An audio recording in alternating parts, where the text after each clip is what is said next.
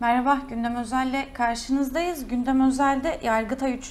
Ceza Dairesi'nin Anayasa Mahkemeleri üyeleri tarafından e, hakkında bulunduğu suç duyurusuyla ilgili konuşacağız. E, izleyenlerimizin malum aslında dünden beri epey e, memleketin gündemi haline geldi bu durum. E, gerek Can Atalay kararıyla beraber gerek şimdi Yargıtay 3. Ceza Dairesi'nin Anayasa Mahkemesi üyeleri hakkındaki soruşturmasıyla beraber, e, suç duyurusuyla beraber biraz yargıda ne oluyor meselesi de aslında e, daha ön planda tartışılır oldu. E, konuğumuz e, Emek Partisi İstanbul Milletvekili İskender Bayhan. Merhaba, hoş geldiniz. Merhaba, hoş bulduk. E, şimdi bir Can Atalay e, durumu söz konusu zaten seçimlerden beri e, yargıyla ilişkili olarak biraz karar ne olacak neden serbest bırakılmıyor meselesinde herkes topu birbirine attı. O üst mahkeme incelesin bu üst mahkeme incelesin derken en son Anayasa Mahkemesi'ne gitti durum ve Anayasa Mahkemesi'nden de Can Atalay'ın hem tahliyesi hem de bir an önce milletvekilliğine başlaması kararı çıkmıştı aslında hak ihlali kararıyla beraber. Devamında e, Yargıtay'la e, aralarındaki çekişmeyi daha görünür e, hale getirdi bu karar. En sonunda dün Yargıtay 3. Ceza Dairesi Can Atalay kararı veren AYM üyelerinin soruşturulmasını talep etti. Şimdi yani bu iş nasıl olacak, kim kimi nasıl soruşturacak meselesi hem teknik olarak hem de yargıda ne oluyor meselesiyle birlikte tartışılıyor.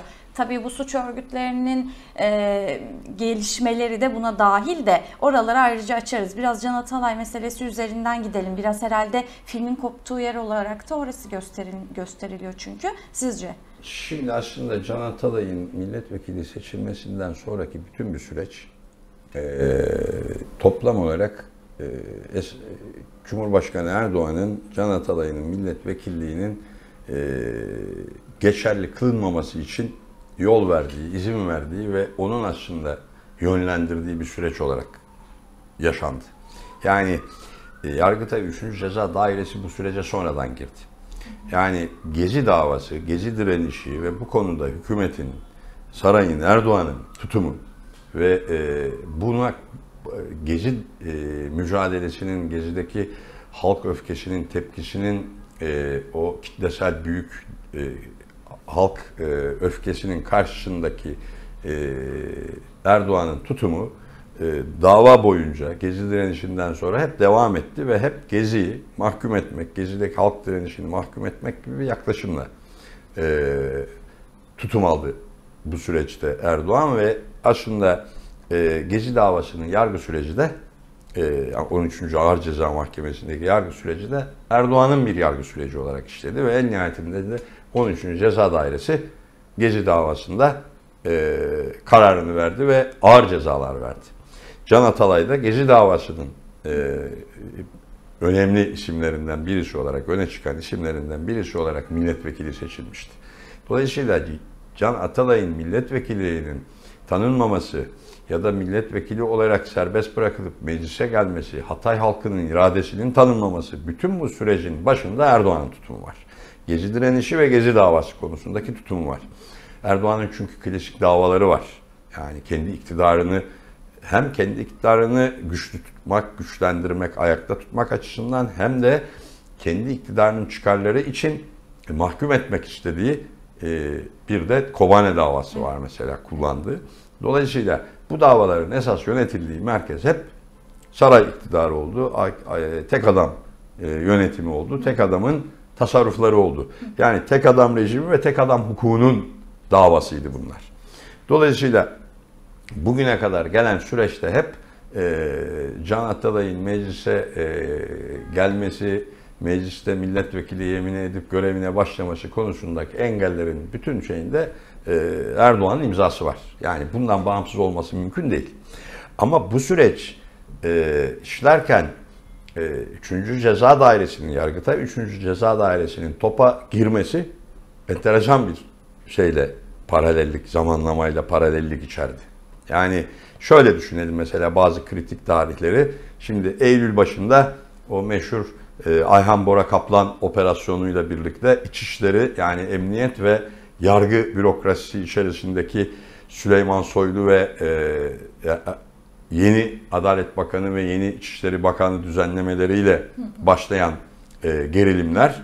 Eylül başında e, Ayhan Bora Kaplan operasyonuyla ilk bu çok e, baskın bir biçimde, belirgin biçimde kamuoyunun gündemine geldi. Sonra iki, e, Eylül ayının sonunda Yargıtay 3. Ceza Dairesi Erdoğan'ın bu çizgisine paralel olarak Gezi davasını sonuçlandı. 28 Eylül ağır cezaları onayladı. Yani 13. ağır cezanın verdiği e, kararı, e, mahkumiyet kararını Can Atalay bırakılacak mı, bırakılmayacak mı? Aslında onaylamaması gerekiyordu mesela. O zaman da bu davayı e, düşürmesi, iade etmesi Yargıtay 3. Ceza Dairesi'nin ve yeniden görülmek üzere 13. Ağır Ceza'ya göndermesi gerekiyordu. Mevcut hukuk düzeninin işleyişi içerisinde. Ama onu yapmadı. Ne yaptı? O ağır cezaları onayladı ve Can Atalay'ın meclise geri dönmesi konusundaki kararı AYM'ye atmış oldu. Topu AYM'ye göndermiş oldu. Ve sonra bu kez AYM e, Ekim ayının ortasında da başlarında da bu sefer çarpıcı bir tablo ortaya çıktı. Ne oldu? İstanbul Anadolu Cumhuriyet Başsavcısı yargıda rüşvet ve yolsuzluk şeyiyle HSYK'ya müracaat etti.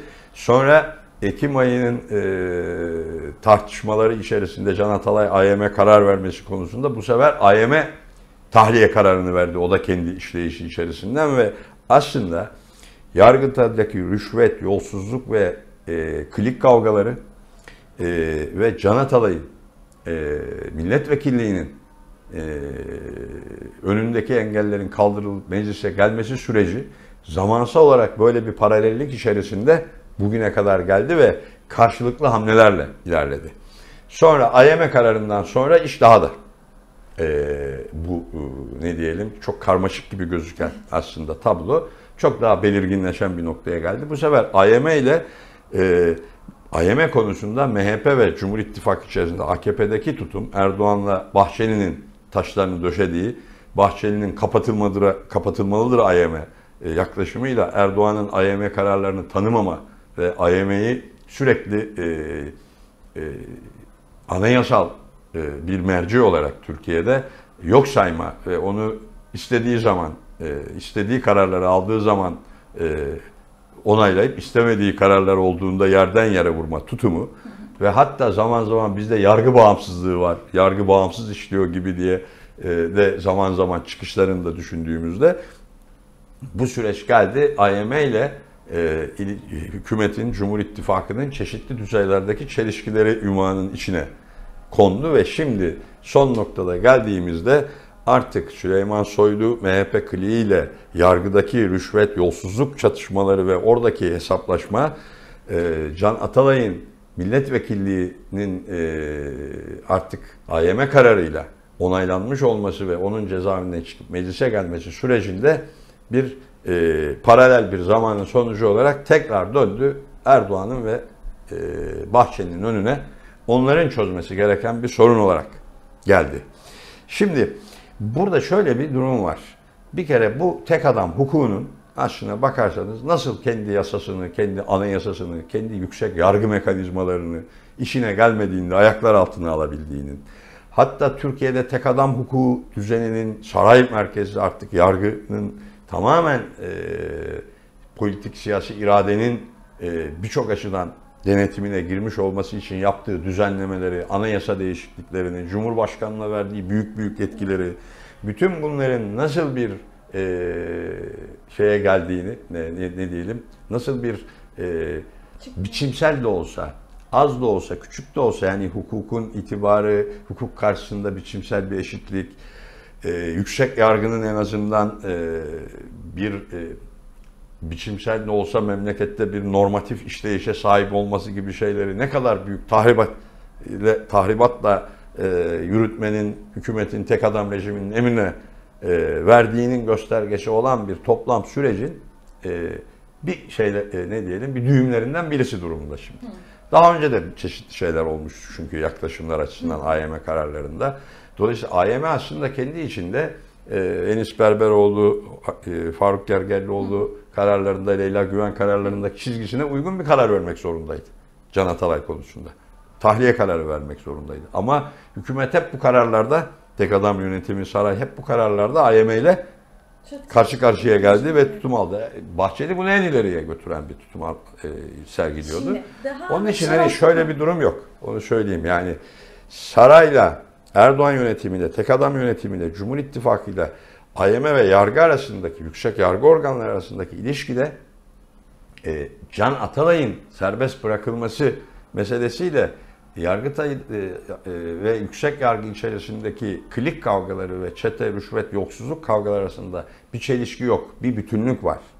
Bir e, ortaklık var. Sadece kim buradan nasıl daha kazançlı çıkacak onun kavgası veriliyor ve toplam olarak da bence bütün bu süreç içerisinde son hamlesiyle Yargıtay 3. Ceza Dairesi Can Atalay'ın milletvekilliğini düşürelim. Yani Erdoğan'ın istediğini yapalım. Biz zaten onun için çalışıyoruz. Ama yargıdaki pislikler, iç çatışmalar, klik, bu rüşvet, şu bu meseleler üzerinden yürüyen çatışmaları da pisliğin üzerini örtüp bunu yok sayıp yolumuza devam edelim diye bir şeye e, taşıdı. Tamam. Neden şimdi? Yani Devlet Bahçeli çok uzun zamandır Anayasa Mahkemesi'nin hatta işte doğrudan kapatılması gerektiğini bile meclis kürsüsünden dile getirmiş birisi. E, tam olarak bu kadar da saydın kronolojik olarak da zaten Erdoğan tarafından da e, AYM ile ilgili bir dert yok. O zaman neden şimdi?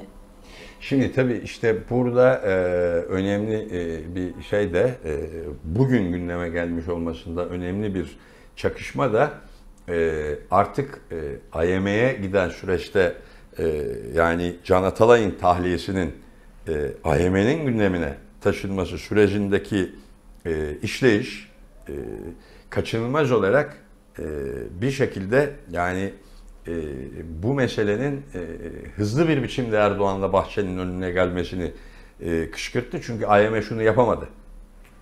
Memlekette tepki artıyor. Protestolar gündeme geliyor. Bence bunlar önemli yani onları yok sayarak süreci sadece böyle AYM, Yargıtay, Erdoğan, işte Bahçeli oradaki iç çatışmalar, klikler açısından görürsek o sadece bir yanını görmüş oluruz. Çünkü e, meclis Ekim'de açılıyor. Meclis açılımda zaten Can Atalay e, Haziran'da yemin etmesi gerekiyordu 2 Haziran'da. Bunu engellediler. Buna yol, şey yapmadılar. Hemen bırakılması gerekiyordu. Yapmadı bunu 13. Ağır Ceza ve Yargıtay 3. Ceza Dairesi. Dolayısıyla Ekim'de meclis açıldı. E, meclise gelmesi lazım. Yeniden bu işin çözülmesi için e, ve Can Atalay'ın meclise gelmesi için karar verilmesi lazım. O kararı da vermedi. Vermediği gibi söylediğim gibi aksine 2 Ekim meclis açılmadan 28 Eylül'de cezayı onayladı yani. Dolayısıyla ama bu arada da Türkiye'de emekten, barıştan, demokrasiden yana güçler Can Atalay'ın e, meclise gelmesi açısından e, kamuoyunda oluşan tepki, baskı, tepkiler bunlar da e, süreç açısından e, ne diyelim önemli bir rol oynadı ve e, Yargıtay da bu kararı olabildiğince uzatamayınca zaman daraldıkça e, hızlı bir biçimde adım atıp ceza vermek zorunda kaldı. Cezalar onaylamak zorunda kaldı. E, onun üzerine de büyük tepkiler gündeme geldi. Ben mesela AYM'nin önünde e, bir an önce bu kararı görüşmesi için avukatların, hukukçuların Türkiye genelinde baroların eylemleri ciddi şeyler yaşanıyordu. Mecliste tepkiler, e, mesela meclis Ekim, 2 Ekim'de açıktan, açıldıktan sonra hemen hemen e, CHP'den Yeşil Sol'a tipe e, biz, bizim partimize kadar bütün hepimiz her söz aldığımızda Can Atalay'ın mecliste olmasını dile getiren açıklamalar yapıyorduk. Halkta da bu açıdan tepkiler oluyordu ve bu süreçte o hızlanma şeyi e, davanın hızlanma süreci ve bugün gündeme gelmiş olması artık e, ne diyelim e, bütün bu tepkilerin de ürünü olarak bu işin bir şekilde öyle ya da böyle sonuçlandırılması için bir basınç oluşturdu. AYM de karar vermek zorundaydı. Biliyorsunuz AYM de mesela öyle hemen karar vermedi. Tabii, tabii. Aldı, erteledi, genel kurula bıraktı. Yani aslında kullanılabilecek zamanlar zaten tabii yani tabii şey e, ne diyelim bu işi geciktirme ve uzatabilecek kadar uzatma konusundaki bütün opsiyonlar kullanıldı yani. O, öyle olunca artık gidilecek bir nokta kalmamıştı. Ya AYM mesela hedef olacaktı. Kararı gene uzatacaktı ve bugüne kadarki aldığı kararların dışında bir e, tutum sergileyecek ve bu sefer şimşekleri o üzerine çekecekti. Tepkilerin merkezi o da o olacaktı. O onu istemedi. O hemen karar verdi. O, o kararı verince bu sefer 13. E, ağır ceza bütün tepkilerin merkezi haline gelmişti. O topu üzerinden atıp 3. Yargıtay 3. Ceza Dairesi'ne gönderdi. Yargıtay 3. Ceza Dairesi de tepkiler bu sefer oraya gelince bu bakın bu şu açıdan da önemli. Bence bu yönünü görmemiz lazım. Yani e, tek adam rejiminin işleyişi, tek adam sisteminin işleyişi öyle ki sorumluluk alma konusunda ve işin e, sorumluluğunu yüklenme konusunda yarına dair hepsinin bir e, ne diyelim bir tarihe not düşme durumu oluyor. Bunlar kayda geçiyor yani. Hepsi sorumluluk açısından bir ötekini de bulaştırarak adım atmak zorunda hissediyor kendisini. Çünkü bunların hiçbir tanesi kendi yasalarına bile uygun uygulamalar değil çünkü. Ya kendi anayasal düzenini çiğniyorsun. E kendi anayasal düzenini çiğneyince e bu iktidar da sürgit değil yani. 10 yıl sonra da olsa, 5 yıl sonra da olsa bu değişecek. E bütün bunların bir hesabının görüleceği zaman gelecek. Dolayısıyla buralardaki sıkışmışlıklar da var yani. O açıdan böyle sadece dediğim gibi böyle bir kendi içkilik kavgaları değil, kendi anayasanı, kendi yaptığın yasaları, kendi yüksek yargı mekanizmalarını kendi ayaklarınla çiğnersen bir gün bunun e, acısı çıkar. Bir gün bunun e, ne diyelim hesabı e, tutulur ve hesabı verilmek zorunda kalır gerçeği de var önlerinde ve gittikçe onun için e, mevzu rejimin asıl merkezi olan noktaya, asıl odak noktasına yani saraya ve Cumhur İttifakı'nın merkezine doğru Peki, gelmek zorunda kaldı. Bu sürece böyle getirildi mi meselesini şöyle soracağım. Sonuçta söz konusu olunca az önce sizin hatırlattığınız gibi yani Kobane davasında zaten yani orada da ayyuka çıkmış çeşitli hukuksuzluklar. E, tabii şimdi komadi- Gülten Kışanlar da bırakmıyor mesela. İ- mesela Kendi işte anayasa düzenine göre Evet. bırakması lazım. Yani, Kendi hukuk sistemine e, göre ama tutuk- bırakmıyor. Tutuklu Kürt milletvekilleri doğrudan yani milletvekiliyken, genel başkanken evleri basılıp alınıp tutuklanan ve yıllardır işte e, e, yargılamalarının artık komediye döndüğü bir hal var. Şimdi bu klik çatışmaları e, şöyle sorayım. Klik çatışmaları mevzu Kürtler olunca hiç ortaya çıkmıyor ama. Şimdi ama işte yolsuzluk, rüşvet bir şeyler bir şeyler olunca bu sefer klik çatışmalarını görüyoruz. O zaman araları iyi. O zaman yargının Tabii. yaptığı her şeyi bir şemsiye altında topluyorlar. Ama şimdi niye anlaşamamazlıklar Şimdi- ortaya çıkıyor? Evet bu şu açıdan işte o ilk bölümde konuştuğumuz şeyi belki belirginleştirebiliriz. Şimdi ortak düşman karşısında e, sorun yaşanmıyor. Orada ittifak halinde hareket ediliyor. Bak Gezi davasında da Kobani davasında da. Ama e, burada ortak düşmanın hiç etkisinin veya rolünün şeyinin olmadığı mevzuya gelince, bir alana gelince, nereye gelince yargıdaki rant ve e, rüşvet ve oradaki dönen gerçekten çok büyük şeyi bilemiyoruz mesela. Kamuoyuna da yansımadı mesela. İsmail Uçar e, sadece Anadolu Cumhuriyet Başsavcılığındaki hakimler ve yargıçlar, avukatlar arasında dönen rüşvet çarkı açısından şikayette bulunuyor ama bunun çapını, büyüklüğünü, kaç milyarlarca liralık bir e, şey döndüğünü tabi bilemiyoruz değil mi mesela? Buradaki rant kavgası bunu bunu tabii şey yönetmiyor yani. Burada burada ortak düşman yok. Burada artık birbirleri açısından o kliklerin kendi e, rant kavgası var. Buradan büyük bir rant devşirme, e, sermaye devşirme kavgası var. Ve buradaki çalış, çatışma, çelişki son noktada şuraya da gelebiliriz Zeliş. Bunun daha derinine, biraz da arkasına bakarsak ne var? E, Türkiye'nin ekonomi politiği var. Türkiye'deki ekonomik gerçeklikler var. Yani e, Türkiye'nin içinden geçtiği süreçteki ekonomik sorunlar, ciddi problemler, ciddi sıkışmışlıkları düşündüğümüzde e, bu rant paylaşımları da e, buralardaki e, ne diyelim e, kayıtlı kayıtsız e, sermayenin e, kayıtlı kayıtsız kar ve rantın biriktirilmesi ve paylaşımı açısından da koşullar eskisi gibi değil yani orada eskisi kadar büyük bir pasta yok. Bir yandan da pasta daralıyor ve o, o açıdan da bir şey var. Müthiş bir tek adam rejimi sürecinde müthiş bir zenginleşme. Her birisinin e, fırsatı bulanın e, bu büyük vurgunlar yaptığı, büyük hırsızlıklar yaptığı, e, kamu bankalarından e, uyuşturucu ticaretinden hatta kayıt dışı ekonomiye kadar, ticarete kadar, genel olarak ticarete, ithalata, ihracata kadar büyük bir sermayenin e, dolaştığı ve bunun kavgasının verildiği, bunun paylaşıldığı bir e, şey var, işleyiş var. Buradaki şeyin e, tabi Gezi davasıyla veya Kobane davasının muhataplarıyla bir bağ yok. Orada ortak düşman bulamıyorsunuz. Orada ortak e, ne diyelim ortak bir tarz, ortak bir yeme, soyma, vurgun, hırsızlık ve e, zenginleşme, haksız sistem yine bak sistemin kuralları içerisinde haksız kazanç üzerinden e, milyarlarca liralık servetlere sahip olma durumu var. Oraya gelince tabii ortak düşman olmayınca herkes birbirinin bir noktadan sonra ayağına basıyor yani. Evet. Şimdi bu şeyi e, paralel hale getirmesi son 2-3 aylık sürecin yani Eylül, Ekim, Kasım sürecinin bu tamamen artık bu işin çözümü açısından bir yakınlaşma şeyine geliyor. Yoksa ben bu zamanlamada hani bir de şöyle bir yanı var. Hiçbir zaman böyle düşün e, düşünmemeli işçiler, emekçiler, halkımız bu olup bitenlerde hiçbir zaman bir ülkeyi yönetenler ne kadar planlı hesapla hareket ederlerse etsinler yönettikleri sistemin üzerinde yürüdüğü sistemin kendi işleyiş mekanizmalarından dolayı hiçbir zaman öyle her şeyi eşit paylaşalım, suskun, sessiz, kimse kimsenin ayağına basmasın, kimse kimseye e, ne diyelim laf etmesin, kimse kimsenin e, arkasından dolanmasın ya da tokat atmaya, kimse kimseye kazık atmaya kalkmasın diye bir şey yok. Çünkü bu çark zaten temel işleyişi bunun üzerine dönüyor yani. Sürpriz de değil ya bugün olanlar bir yanıyla aslında yani. E, peki şimdi Meclis Danışma Kurulu toplanacak e, bu son süreçle ilgili. E, CHP'nin de bir çağrısı vardı. E, Meclis Danışma Kurulu da toplanmaya karar verdi. Biraz şöyle soralım. Yani e, sence e, önümüzdeki senaryolar nedir?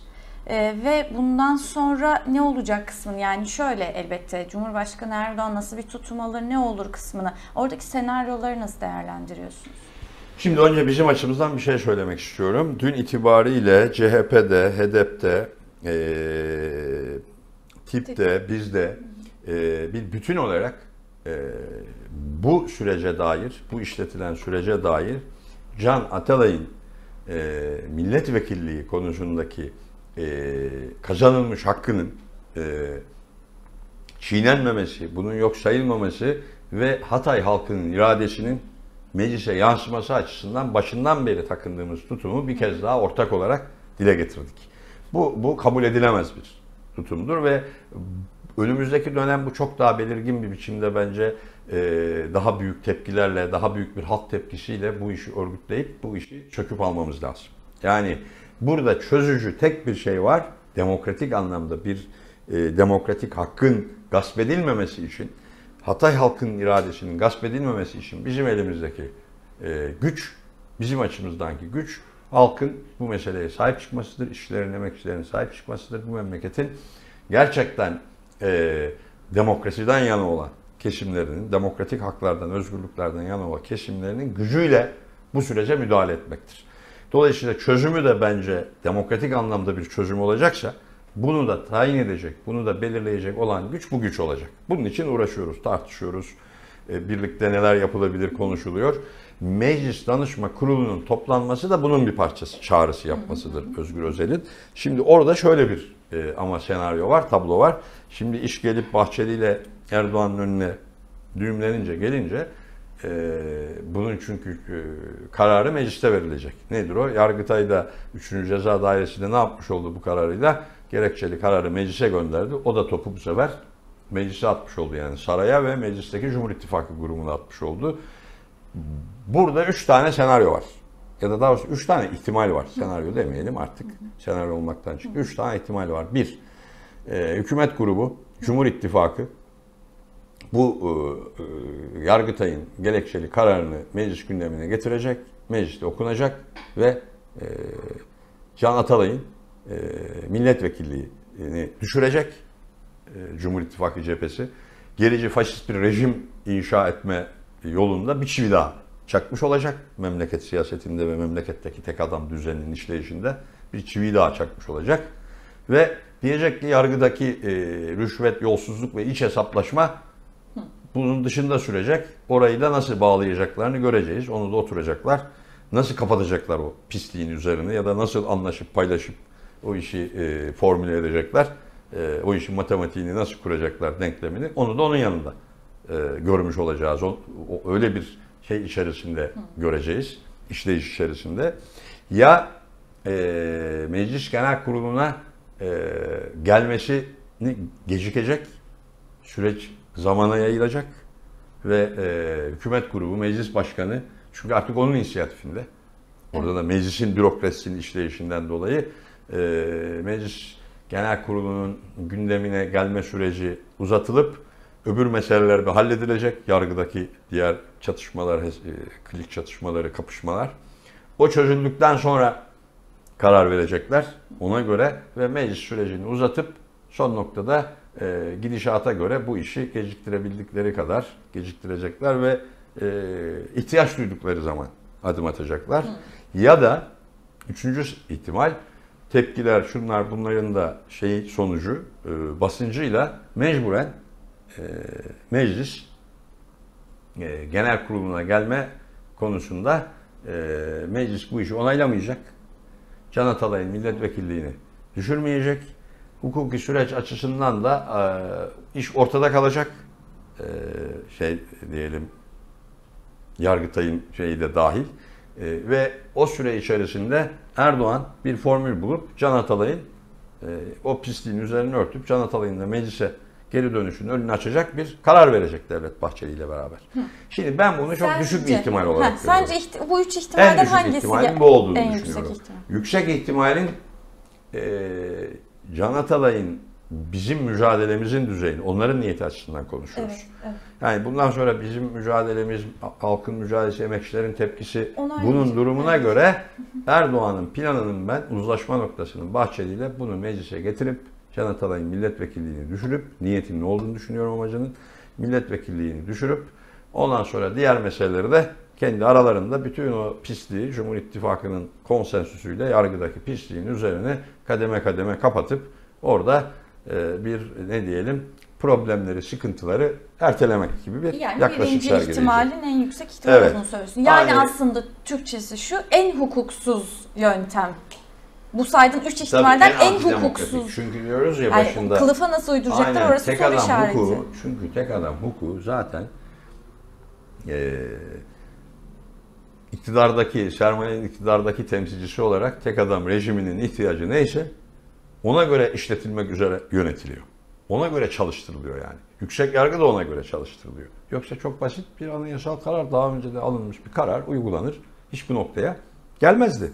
Yani e, mesela deme bak kademe kademe düşünelim son e, bir ayda yaşananları AYM kararı verildikten sonra yaşananları düşünelim. Yani AYM'nin hak ihlali kararı verildikten sonra 13. ağır ceza davayı erteleyebilirdi. Can Atalay'ın milletvekilliği bittikten sonra görülmek üzere kapı, kapatabilirdi ve Can Atalay'ı bırakabilirdi. Dolayısıyla hiç bunları konuşmuyor olduk. O olmadı. Üçüncü, Yargıtay Üçüncü Ceza Dairesi bunu yapabilirdi. O da yapmadı bunu. E, Dolayısıyla e, şimdi bundan sonraki teknik olarak hukuki açıdan kimse bilmiyor. Evet. Yani Hukukçular kimse bilmiyor derken çünkü Türkiye yargı tarihinde İlk- yani Türkiye'de iktidarlar, siyasi iktidarlar, sermaye hükümetleri, burjuva hükümetler kendi yasalarını, kendi kurallarını, kanunlarını çok çiğnemiştir. Hatta bu Özal'ın tarihe geçen bir lafı vardır anayasayı bir kere delmekle bir şey olmaz diye. O zamandan bu yana bu iş olur. Demirel'in dün dündür bugün bugündür şeyi vardır. Türkiye'nin ne diyelim tarihe geçmiş en mahir burjuva siyasetçileri olarak bunların yargı konusunda anayasa, anayasa mahkemesi ve yüksek yargı organları konusundaki e, şeyleri bunlar. Ne diyelim aforizmaları. Şimdi bugün açısından bakarsak da bunun daha yoğunlaşmış bir haline tanık oluyoruz. Dolayısıyla yani bu, bu açıdan bir ilk. Onun için nasıl çözecek? Yargıtay Ceza Daireleri Genel Kurulu'na mı gidecek? Şimdi şunu bile bilmiyor kimse. Yüce Divan. Tabii diyelim ki AYM'nin 9 üyesi, Evet. bu, onay, bu kararı onaylayan 9 üyesi Yüce Divan'da mı yargılanacak? Nasıl olacak? O suç duyurusu ciddiye alınacak mı? Onun kararını kim verecek? Bütün bunlar açısından aslında e, biz neye e, tanık olacağız? Sonuçta tek adam rejimi ve tek adam hukukunun keyfiyetle bu meseleyi kendi çıkarına göre Nasıl? nasıl, çözeceği konusundaki hamlelerine tanık Peki olacağız. Onun için diyorum bizim buraya müdahalemizin temeli Evet. bütün işçiler, emekçiler gerçekten bu ülkede demokratik haklara sahip çık- çıkan herkes yargıdaki çürüme, yolsuzluk, oralardaki bozuşma ve oralardaki rant kavgasına ve toplam olarak da gerçekten bu ülkede sermayenin, bu ülkede tek adam yönetiminin bütün bir memleketteki e, kötü ekonomik koşullar, ağır ekonomik koşullar da dahil bütün her şeyin yükünü, faturasını halkın sırtına yıkma siyasetine ne kadar dur deyip onu ne kadar geriletebileceğimize, Evet. püskürtebileceğimize bağlı. Orada e, orada şöyle soralım, bir parantez açalım. Ee, anayasa, e, anayasa tartışmalarını, anayasa değişikliği tartışmalarını peki nasıl etkileyecek tüm bu süreç? Evet şimdi ben mesela burada da Erdoğan'ın bir şeyini bekliyorum. Bir çıkış yapmasını bekliyorum. Ee, yani ihtimallerden birisi önemli.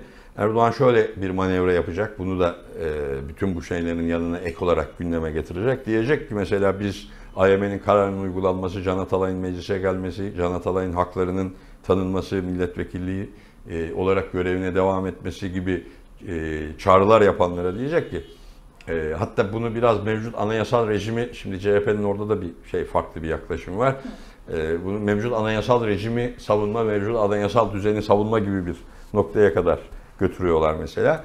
E, bu anlaşılır onların e, CHP'nin bakış açısı itibariyle ama diyecek ki bunlar 12 Eylül Anayasası'nı savunuyorlar.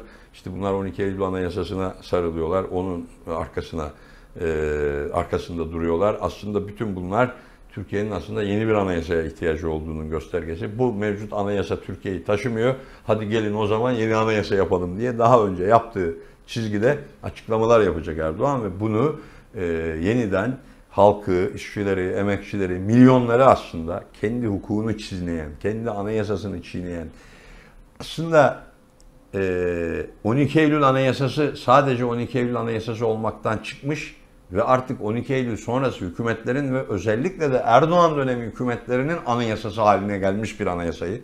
Çünkü bugünkü mevcut anayasa 177 madde, 16 geçici maddeyle e, en az 4 kez değiştirilmiş ve %70'i Erdoğan hükümetleri döneminde yeniden yazılmış bir anayasadır. Yani onun için sadece 12 Eylül darbecilerin anayasası değil.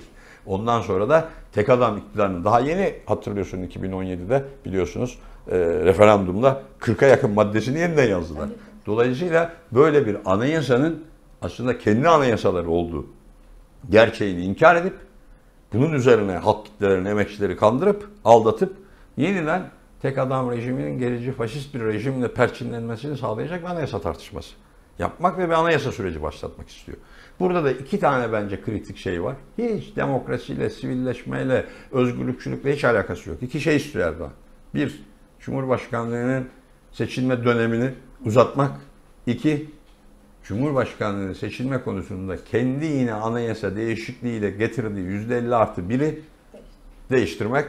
Yani %40'la tartışmayı başlatıp aslında ilk turda kim ne kadar oy alıyorsa o oyla seçilisine getirmek. Bütün e, şeyin e, ne diyelim yeni anayasa tartışmasının e, püf noktası özünde buraya dayanıyor. Tabii bunu bunu söylemiyor. Bunun üzerinden bir tartışma yapmayacak. Özgürlükçü, sivil, demokratik anayasa propagandası sahtekarlığıyla ilerlemeye çalışacak. Milyonlarca ve işçi emekçi yeniden bir kez daha böyle bir şeyle aldatmak için uğraşacak. E, buradaki e, sürecin tabii nasıl işleyeceği bunlar kolay. Ben hedeflerini konuşuyoruz, amaçlarını. Yoksa öyle Tamam. bu hedeflere ulaşmak da kolay değil yani. E, İşte görüyoruz bir, bir- pek Tabii. çok mesele çıkıyor önüne yani kendi önüne bile. E, peki toparlarken e, tam olarak az önce vurgu yaptığın yeri biraz daha açarak şöyle ama nasıl olacak kısmını da biraz açarak e, istiyoruz. Tüm bu ihtimalleri, senaryoları boşa çıkartacak, boşa düşürecek olan nedir o zaman bu memlekette? Şimdi çok açık. Ee, Türkiye e, iki aydır da mesela çok ciddi bir e, hükümetin önümüzdeki 3 ve 5 yıllık ekonomik planıyla paralel bir siyasi süreç yaşıyor. Orta vadeli program, sonra 2024 bütçesi. Çünkü 2024 bütçesi tam bir e, hızla mesela e, Türkiye'nin içinde bulunduğu ekonomik durumun 2024'teki panoramasını tam anlamıyla göstermek için çarpıcı bir şey içeriyor, muhteva içeriyor. Bir üçüncüsü de 5 yıllık kalkınma planı mecliste Evet, onaylanan 12. 12. sermaye planı, 13. sermaye kalkınma planı, sermayeyi kalkınma planı diyeceğimiz plan. Şimdi bu üçünün de ortak özelliği var.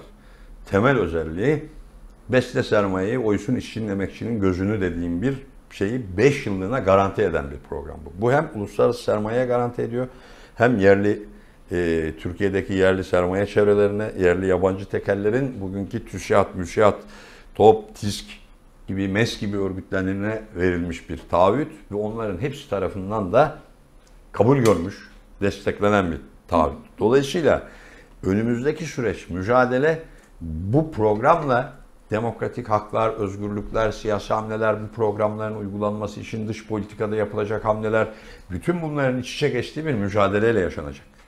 Öyle kolay işler değil bunlar öyle yani. Bunların hepsi aslına bakarsanız e, şöyle bir şeyle indirgeyelim ama bir indirgeme olarak altını çizeyim. Şöyle bir şeyle söyleyeyim.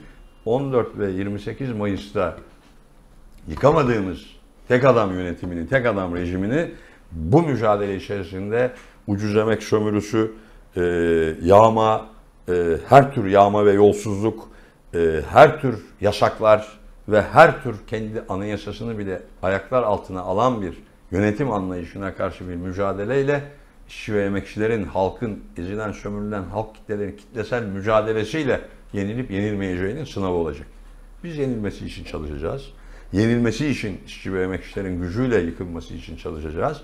Ama hükümet de bütün bu süreçte tek adam yönetimi de yenilmeyip bu işten kendisini sıyırmak üzere uğraşacak. Herkes de bunun e, bu mücadelenin seyrine göre pozisyon alacak. İYİ Partisi de, Saadet'i de, e, CHP'si de, bütün bir burjuva muhalefet bile buna göre yeniden dizayn olacak bu süre içerisinde. Yeniden şekillenecek. Dolayısıyla bizim açımızdan da hani baktığımızda bir e, karmaşık bir dönem aslında çok sarı, çok e, sade bir mücadele süreci olarak önümüze e, önümüze gelecek ve öyle yaşanacak. Burada ben başarılı olacağımızı düşünüyorum. Sonuçta anlıyoruz ki konuşulmamış. Siz yani konuştuğunuz partiler var mı? Böyle görüşmeleriniz var mı? Şu yüzden e, CHP Genel Başkanı Özgür Özel dün yaptığı konuşmada yani somutlamasa da gerekirse sokaksa sokakta da direniriz dedi. E, işte barolar açıklamalar yaptı. Çeşitli tepkileri var. Sıcak bir gelişme. Ankara Barosu yarın Yargıtay'a yürüme kararı almış İzmir örneğin. Barosu'nun eylem kararları var. Evet. İstanbul'da kararlar var. Ha şöyle şöyle bir hani somut eylem kararı derken şöyle bir durum var. Çok sıcak bir şey oldu ve güçlü hep birlikte ortak kitlesel ve yaygın bir tepki, tepki örgütlensin diye. Yoksa herkes tepkisini ilk etapta gösterdi. Bu açıklamalarıyla gösterdi. Şimdi bunun kitlesel bir hükümeti geri adım attıracak ve hükümeti tek adam yönetimini geri adım attıracak, tek adam yönetimini sıkıştıracak ve tek adam yönetiminin zayıflaması için bir e, ne diyelim güçlü bir tepkiyle ortaya çıkacak bir e, eylem programı neler olabilir, neler yapılabilirle tartışma sürdüğü için. Yoksa şuralarda somutlaşan şeyler var. Büyük olasılıkla mecliste de adalet nöbeti veya meclisi terk etmeme, sürekli genel kurulda bunu gündeme getirme ama meclis dışında esas olarak işçilerin, emekçilerin, halkın gücüne dayanarak bu mücadeleyi ilerletmek durumundayız. Şu çok açık yani. Bugün Can Atalay'ı bırakmayan, bugün Gülten Kışanak'ı bırakmayan, e, bugün orta vadeli program 2024 bütçesi ve kalkınma planıyla e, beste sermaye oysun işçi, emekçinin gözünü politikalarını izleyen, böyle bir ekonomik politika izleyen, Filistin halkı için sahte gözyaşı döküp ama İsrail'le her tür desteği verip e, Filistin halkının çektiği acılar karşısında e, sadece laftan öteye gitmeyen bir e, tutum sergileyen iktidar o da aynı. Aynı güç bu. Yani bu tamamen saraydaki sermayenin tek adam yönetiminin farklı farklı alanlarda, farklı farklı konulardaki politikalar, tutumları, yargıda, seçme seçilme hakkında, ekonomide, dış politikadaki farklı farklı tutumları. Merkezi, o da aynı yer bunun. Dolayısıyla onu yenmek zorundayız. Onu yıkmak zorundayız ki hem ekonomik hem de demokratik haklar açısından belli kazanımlar elde edebilelim. Bunu başarabiliriz. Bu, bu çok açık yani. Bu güç var, bu potansiyel var. Ha ama bu ne zaman olacak diye sorulursa tabii bu müneccim yanıtı olur. Bu mücadele içerisinde, bunun zamanlamasını mücadele içerisindeki güç dengeleri tayin edecek. İktidar hızlı ama belki de hızlanmak gerekiyor. Peki çok teşekkür ediyoruz. Ee, kolaylıklar diliyoruz size. Gelişmelere göre yine zaten e, görüşlerinize başvururuz. Evet, Gündem Özel'in bugünlük sonuna geldik. Görüşmek üzere, hoşçakalın.